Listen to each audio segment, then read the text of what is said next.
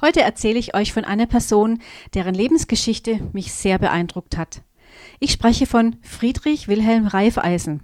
Vielleicht ist er dem einen oder der anderen von euch bekannt. Er lebte von 1818 bis 1888 und zwar in Zeiten bitterer Armut und sozialer Ungerechtigkeit. Als Junge erlebte er eine unbarmherzige Ausbeutung der Großgrundbesitzer, er sah, wie Wucherzinsen ganze Familien ruinierten, und er sah die Ausnutzung der ungebildeten Bevölkerung. Als er älter wurde, berief man ihn als Bürgermeister in einen kleinen Ort im Westerwald namens Weierbusch. Damals war er 27 Jahre.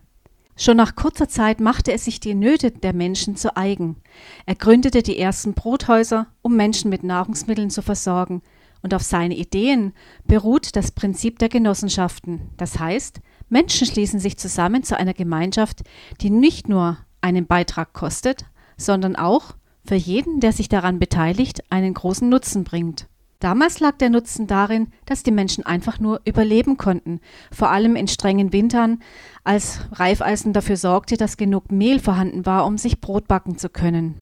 Mehl wurde vor allem in strengen Wintern oder in Sommern nach schlechten Ernten zu Wucherpreisen verkauft und viele Menschen mussten deswegen Hungers sterben, weil sie sich kein Mehl für Brot leisten konnten.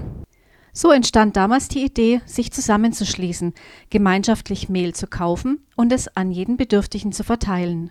Das ist die Grundidee und damit die Basis für die Idee einer Genossenschaft. Heute findet sich die Idee vor allem in Namen wie zum Beispiel der Volksbanken und Raiffeisenbanken EG. Doch was hat das jetzt mit uns und unserer heutigen Situation und vor allem dem Thema Gemeinde zu tun? Bis gleich nach einer kleinen musikalischen Pause, dann werde ich ein bisschen mehr erzählen von meinen Ideen.